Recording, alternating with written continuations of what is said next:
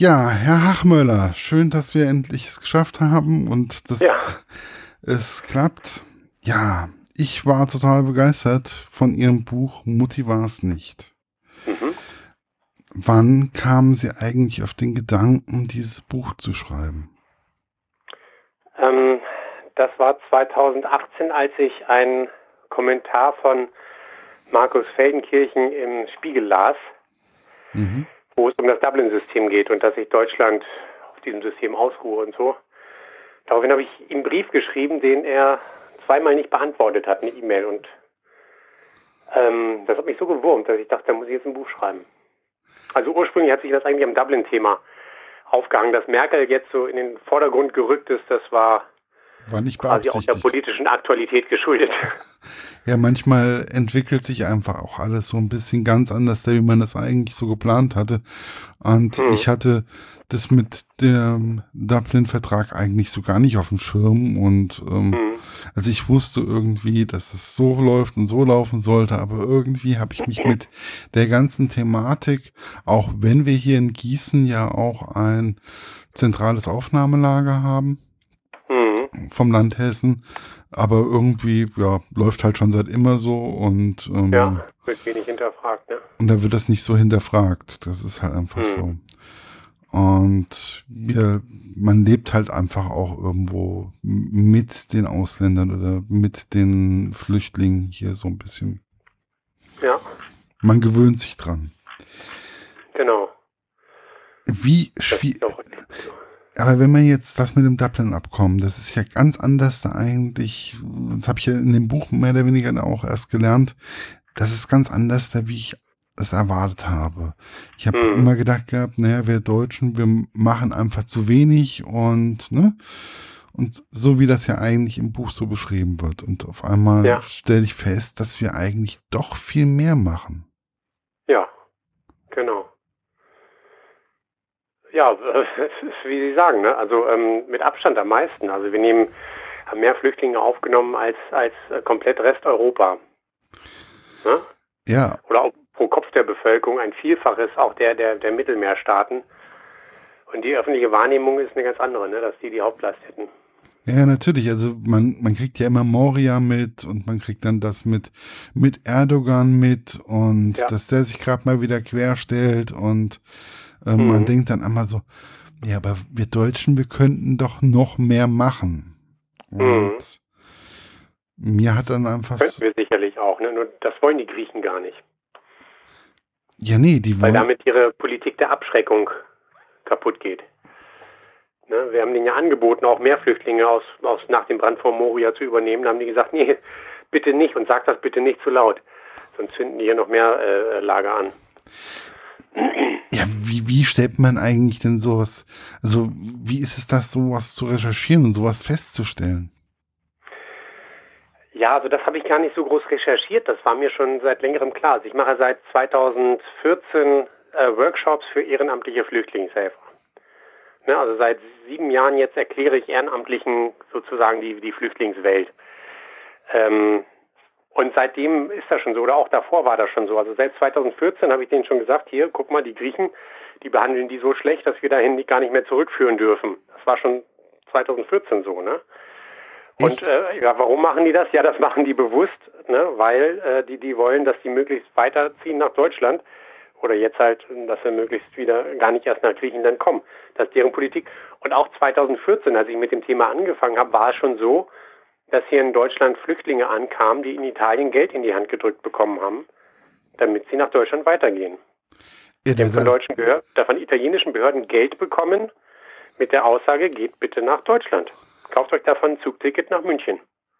Das war 2014 schon so, vor, dem ganz, vor der ganzen Flüchtlingskrise und hat sich bis heute nicht groß geändert. Ne, das heißt, also ich habe da nicht irgendwie jetzt 2018 angefangen, das zu recherchieren, sondern das war die ganze Zeit ähm, ähm, ja, so, so, so ein Wissen unter der Oberfläche.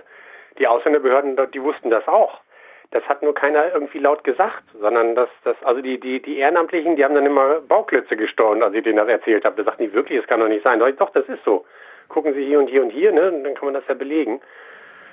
Und bei den Ehrenamtlichen erlebe ich auch ganz oft so diese Einstellung, ja, Frau Merkel, die Heilige, die hat die Flüchtlinge nach Deutschland aufgenommen und ohne Frau Merkel wäre das alles nicht so gekommen. Sag ich dann, nee, Frau Merkel ist sicherlich eine gute Politikerin, aber auch ohne Frau Merkel wäre es genauso gekommen hätte nämlich keiner verhindern können. Und Frau Merkel hat die auch nicht mehr groß angelockt, sonst wären die viel später gekommen. Ja, das, und nicht schon im Oktober und November. Ja, das fand ich auch so etwas, bei mir war das irgendwie auch vollkommen logisch, dass es nicht so sein kann, weil auf einmal wurde es ja immer weniger und es ist ja auch mittlerweile relativ, ja, relativ wenig äh, Flüchtlinge, die wir einfach aufnehmen. Ja. Im Gegensatz zu 2015. Mhm. Und ähm, das, das ist ja auch das, was dann im Endeffekt auch der AfD jetzt bei der letzten Bundestagswahl mehr oder weniger ähm, in die Hände gespielt in die, hat. Nicht in die, ja, der, also Aber 2000. Klischee über Frau Merkel. Ja, ja, also Frau Merkel ist sowieso für die immer, ähm, weiß ich nicht, warum und wieso ähm, die sie immer so schlecht sehen wollen sie ist auch keine Heilige, also um Gottes Willen. Das sehe ich, das habe ich immer so gesehen und mhm. ja. Aber warum war eigentlich vielen Deutschen auch nicht mal bewusst, dass eigentlich unsere Grenzen total offen sind seit ähm, ja, fragt man sich, ne? Ja. Dabei fahren ja alle Deutschen regelmäßig über diese Grenzen. Die machen alle Urlaub in anderen Ländern und erleben dabei, dass es keine Kontrollen mehr gibt. Es gibt gerade mal noch ein Schildchen. Und wie dann selbst, also hier, der ähm, Chefredakteur der Welt, ne, ähm, Robin Alexander, ein sehr gebildeter Mensch, ist in jeder dritten Talkshow im Fernsehen.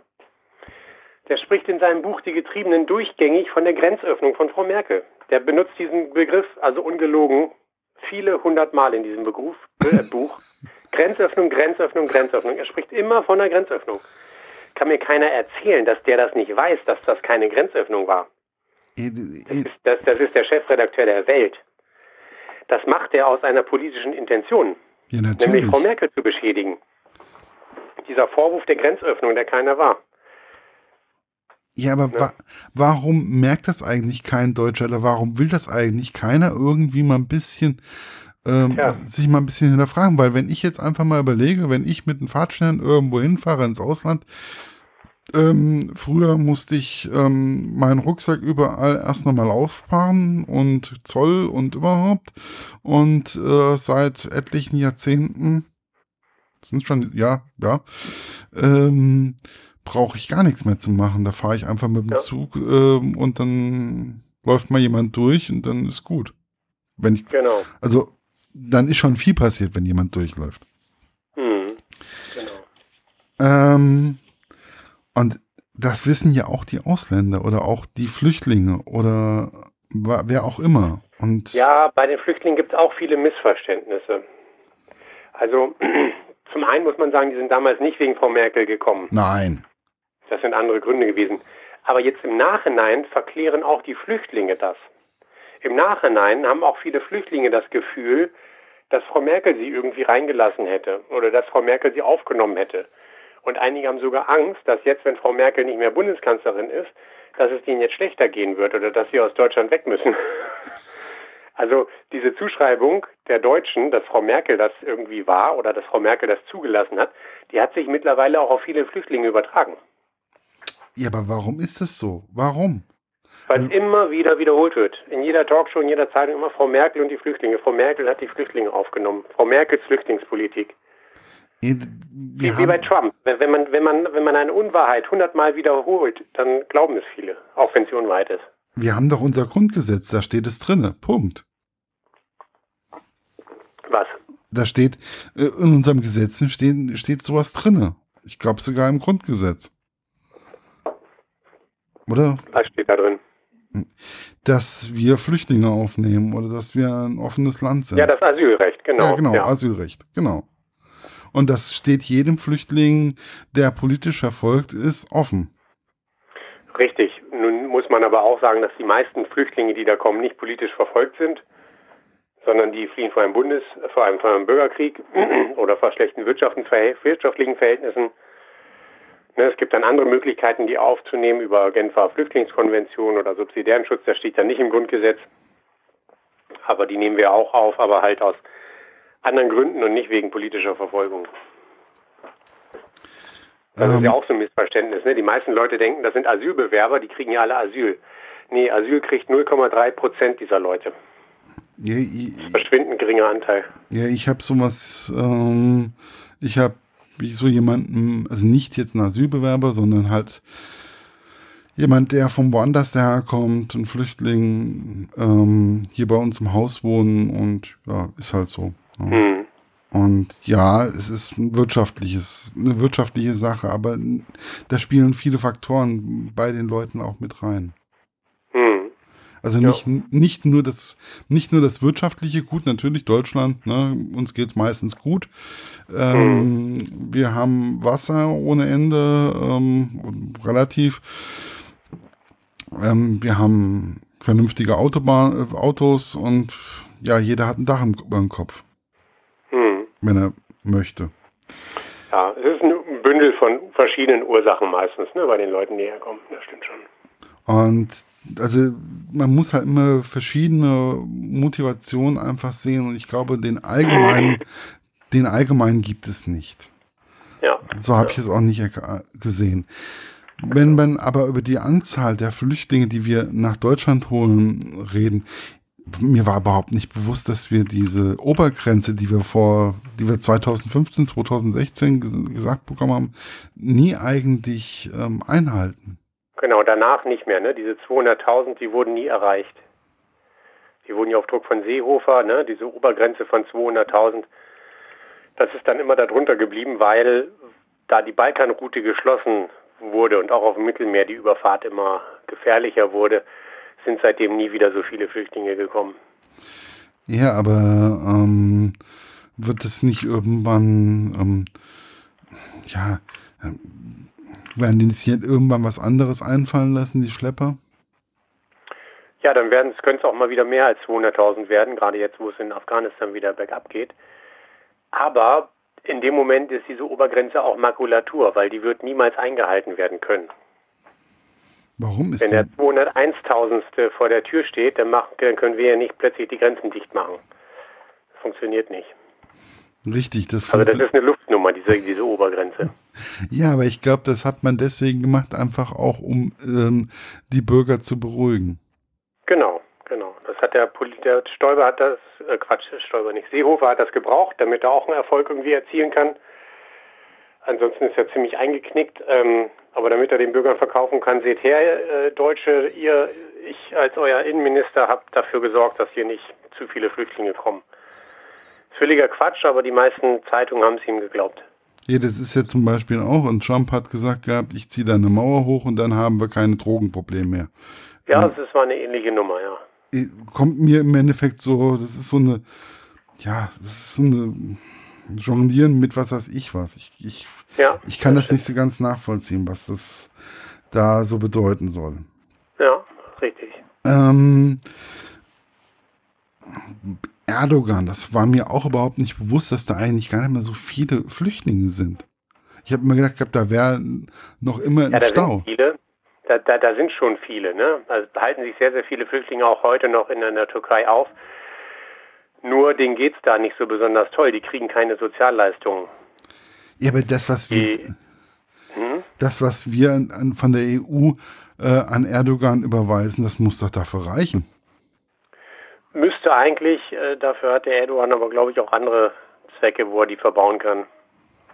Irgendwelche Prachtvillen oder weiß ich, was er sich dafür baut oder irgendwelche Brücken über den Bosporus. Aber ähm, der hat kein Interesse daran, dass es den, den Flüchtlingen da gut geht. Ne? Der hat ein Interesse daran, dass er das als Druckmittel benutzen kann. Deshalb ist es ihm auch recht, dass viele Flüchtlinge in der Türkei sind. Dann kann er immer damit drohen, die auf die EU loszulassen sozusagen.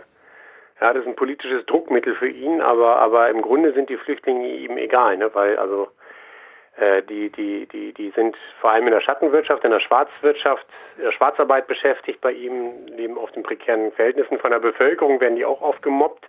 Also die Türken selber mögen die Syrer auch nicht besonders, die bei ihnen am Land leben. Mhm. Ähm, von daher ist der Verweis, die Türken nehmen ja viel mehr auf als die Deutschen, die, dieser Vergleich, der hinkt. Ne?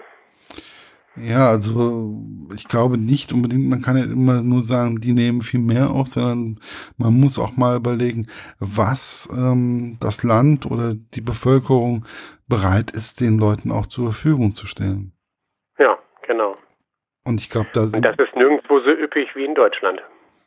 Ja, wirklich nirgendwo? Also. Ja, gut, also wie Niederlande, Schweden, würde ich mal sagen, ist ein ähnliches Niveau vielleicht, ne? Ähm, aber da gibt es halt auch deutlich weniger Flüchtlinge. Also ähm, das ist schon ziemlich, ziemlich an der Spitze. Weltweit, ne, was, was, was Flüchtlinge hier in Leistung bekommen.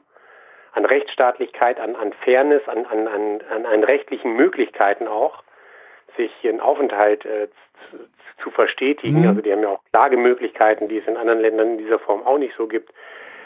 Die kriegen Sozialleistungen wie jeder Deutsche. Die haben Arbeitsmöglichkeiten wie jeder Deutsche. Ähm, das finden sie in anderen Ländern nicht. Ja, die Gesetze gelten eigentlich auch wie bei jedem Deutschen. Naja, gut, mit kleineren ja. Abstrichen. Ja, wenn man hier anerkannt ist als, als Flüchtling, dann äh, hat man wirklich mehr oder weniger die gleichen Rechte. Ne? Man darf noch nicht wählen, aber das ist dann auch fast alles. Ähm, also was der deutsche Staat den Flüchtlingen bietet an, an, an Perspektiven, an Chancen, an Rechtsstaatlichkeit, an Leistungen, an Arbeitsmöglichkeiten, an Studienmöglichkeiten. Man kann ja auch mehr oder weniger umsonst zur Uni gehen und studieren. Das ist auch ein, auch ein wesentlicher Aspekt. Das, das findet man so in diesem Bündel in keinem anderen Land und deshalb ist Deutschland so attraktiv. Ja, aber Deutschland kann eigentlich auch von den Flüchtlingen profitieren, weil wir haben ja sowieso, also so sehe ich das, wir haben ja unbedingt unsere Bevölkerung wächst ja nicht unbedingt und wir haben eine bescheidene Alterspyramide. Mhm. Und ja, das stimmt. Aus demografischen Gründen ist das, ist das sinnvoll. Ne? Vor allem sind es ja auch viele junge Leute, die einwandern. Es macht vor allem dann Sinn, wenn es äh, qualifizierte Leute sind oder wenn es junge Leute sind, die man qualifizieren kann. Also wenn man es durch die wirtschaftliche Brille betrachten will, ne, dann, dann, ähm, dann ist das ein zweischneidiges Schwert, weil die Einwanderung, die 2015, 2016 kommt, sind das waren vor allem unqualifizierte, zum Teil sehr ungebildete Menschen, auch aus Afghanistan, viele Analphabeten dabei. Ähm, also volkswirtschaftlich gesehen muss man in diese Menschen erstmal sehr viel reinstecken. Mhm ne, be be bevor das einen volkswirtschaftlichen Nutzen dann entwickelt. Ne? Aber ja. grundsätzlich haben Sie vollkommen recht. Also um unsere Demografie, um die, um die Rentenkassen zu sichern, sind wir auf Einwanderung angewiesen, absolut. Ja, also ich finde halt einfach, wir können als Deutsche einen gewissen Nutzen einfach davon ziehen, ähm, genauso wie umgekehrt. Also ich glaube, das kann, wenn man es vernünftig macht, eine Win-Win-Situation werden. Ja, das sehe ich auch so. Und deswegen verteufle ich das Ganze nicht so. Wobei, was mich einfach echt gewundert hat, ähm, das war, dass es gar nicht so viele Flüchtlinge auf Deutschland und ähm, auf prozentual auf den Bundesbürger sind. Ähm, ja, es sind, glaube ich, 2016 waren es neun Flüchtlinge auf 1000 Einwohner. Ne? Das ist äh, insgesamt gesehen nicht so viel, aber im europäischen ähm, Durchschnitt ist er Spitze. Ja, aber ähm, also wo ich die Prozentzahl, die haben sie, glaube ich, da auch irgendwie so, oder die haben das mal mhm. erwähnt. Und ich habe gedacht, das wäre viel mehr, weil, ne? Ja gut, Ausländer sind es mehr. Oder Menschen mit Migrationshintergrund sind es viel mehr, ne? Aber wirklich Flüchtlinge sind es nicht ganz so viel. Ja, das, das sind, man sollte halt einfach unterscheiden, was es ist. Ne? Und mhm. ähm, die Ausländer, die wir da haben, ähm, wir haben ja hier in Lolla zum Beispiel einen relativ hohen Türkenanteil. Ähm, die haben wir ja auch mal irgendwann reingeholt, weil wir sie gebraucht haben. Ja. Und, genau, ähm, das war diesmal anders. Äh, diesmal haben wir die Leute nicht aktiv angeworben, sondern sie sind zugekommen. Und es gibt wirklich, was mich auch gewundert hat in dem Buch, es gibt auch wirklich so ein System, wo dran Politiker erkennen können, jetzt kommen viele Flüchtlinge auf uns zu. Nochmal, die Frage habe ich nicht verstanden. Ähm, es gibt so ein System, ähm, woran Politiker erkennen können ähm, oder die Wirtschaft oder Menschen erkennen können, jetzt kommen viele Flüchtlinge auf Europa zu. So ein, Ach, ein System nicht, aber es gibt eine Organisation, das ist Frontex, das ist die Europäische mhm. Grenzschutzorganisation. Die hat im Frühjahr 2015 darauf hingewiesen, dass sich in Afghanistan und Syrien und Irak sehr viele Leute auf die Socken machen. Und wenn sich da viele Leute auf die Socken machen, dann landen die früher oder später in Europa und landen früher oder später in Deutschland. Mhm. Und das war im März, April, Mai war das, äh, war das quasi die Botschaft von Frontex und die wurde auch im Innenministerium, im deutschen Innenministerium aufgenommen. Da wusste man das auch. Und da hätte man, so werfen Kritiker das ja auch Angela Merkel vor, da hätte man schon reagieren können und sagen können, hier, wir bereiten uns darauf vor, wir ne, machen schon mal unsere, wir erweitern schon mal die Kapazitäten in unseren Flüchtlingsunterkünften. Und das hat die deutsche Bundesregierung nicht gemacht. Das war wahrscheinlich ein Versäumnis. Ja, das, das also wenn man Frau Merkel was vorwerfen kann, dann das. Andererseits, hätte sie das getan, hätte sie sich wahrscheinlich den Vorwurf angezogen, ähm, dass sie Flüchtlinge einlädt. Weil wenn die merken, oder es in den Nachrichten kommt, dass hier große Flüchtlingsunterkünfte gebaut werden, dann machen sie noch mehr auf die Socken. Ja, also... da beißt sich die Katze in den Schwanz. Ja, also ich glaube, so richtig recht machen kann man sowieso nicht und richtig machen kann man es genau. auch nicht. Und genau. ähm, ich denke, wir haben damals 2015 und auch in den Jahren danach aber trotzdem relativ viel richtig gemacht. Das glaube ich auch. Das also, glaube ich auch. Ne, weil, wir können eigentlich stolz darauf sein, was wir erreicht haben. Ja, wir können es jetzt auch an der Bundestagswahl aus, ausmachen. Der Rechtsruck ist soweit relativ, also gut, okay, drüben im Osten. Ähm, mhm. Leider Gottes, ähm, da kriege krieg ich Bauchschmerzen, wenn ich darüber schaue. Aber mhm. so im Prinzip, ähm, so. Ja, denke ich auch. Sind wir doch ganz gut bei weggekommen. Wobei ja, mich ja das eigentlich auch wundert, warum ist es eigentlich so, dass genau drüben, also Thüringen, Sachsen, Sachsen-Anhalt. Warum so, wenigsten Ausländer sind, ne? Warum da so wenig Ausländer sind und warum da dieser Hass so stark ist. Das ja. verstehe ich nicht. Ich verstehe das nicht. Ich, ich, ich kann es nicht hm. nachvollziehen. Nein, kann ich auch nicht. Ich glaube, es hat was mit der DDR und der Sozialisation in der DDR zu tun. Echt? Dass man dieser Demokratie mit dieser Demokratie nicht groß geworden ist, mit dieser Vielfalt nicht groß geworden ist, wenig Kontakt hatte zu Ausländern. Bis heute sind ja deutlich weniger Ausländer dort, auch weniger Flüchtlinge dort, ja. weil die werden nach dem Königsteiner Schlüssel in Deutschland verteilt und da geht es nach Bevölkerungsstärke und Wirtschaftskraft. Und deshalb sind im Osten Deutschlands weniger Flüchtlinge als im Westen Deutschlands. Und vor etwas, was man nicht kennt, hat man immer mehr Angst oder man kann die Leute, man kann die Angst besser instrumentalisieren, wenn es eine abstrakte Angst ist als wenn einem täglichen Ausländer äh, äh die, äh, quasi äh, auf dem Bürgersteig entgegenkommt. Dann merkt man, das ist nicht so schlimm. Aber wenn man keinen Kontakt hat zu Ausländern, also im Ruhrgebiet ist das Gegenteil. Ne? Da ist man das gewohnt, seit Jahrzehnten mit Türken und Italienern und Spaniern zusammenzuleben und es funktioniert. Da ist äh, kein so ein hoher Anteil von Rechtsextremen. Ne? Ja, also wie gesagt, also wir haben ja einen relativ hohen ähm, Ausländeranteil in Lolla und Gießen und ähm, bei mir in meinem Nachbardorf, da war eine ähm, riesengroße Portugiesenkolonie mehr oder weniger. Ich hatte immer irgendwie Leute ähm, mit anderer Hautfarbe in der Schule und der, im Kindergarten mhm. oder sonst irgendwas. Das war vollkommen normal und ähm, Natürlich ja. gab es mal Krach oder man hat mal sich gezofft, aber prinzipiell ähm, habe ich immer festgestellt, die sind genauso bescheuert wie ich auch. Hm. Ja. Und ich, so und ich glaube, das ist einfach das, ähm, was die Leute wissen nicht, was, dass, dass jeder Mensch eigentlich sich doch irgendwo ähnlich ist und dass man immer wieder versucht, doch ein vernünftiges Miteinander zu organisieren. Ja. Genau. Und ähm, ist es wirklich so, also das, was mich noch erstaunt hat, war die äh, Kriminalitätsrate. Ich habe gedacht gehabt, die wäre vielleicht doch ein bisschen höher. insgesamt jetzt oder von, insgesamt, von Ausländern? Insgesamt und von Ausländern und von Flüchtlingen ja. im Besonderen. Ja.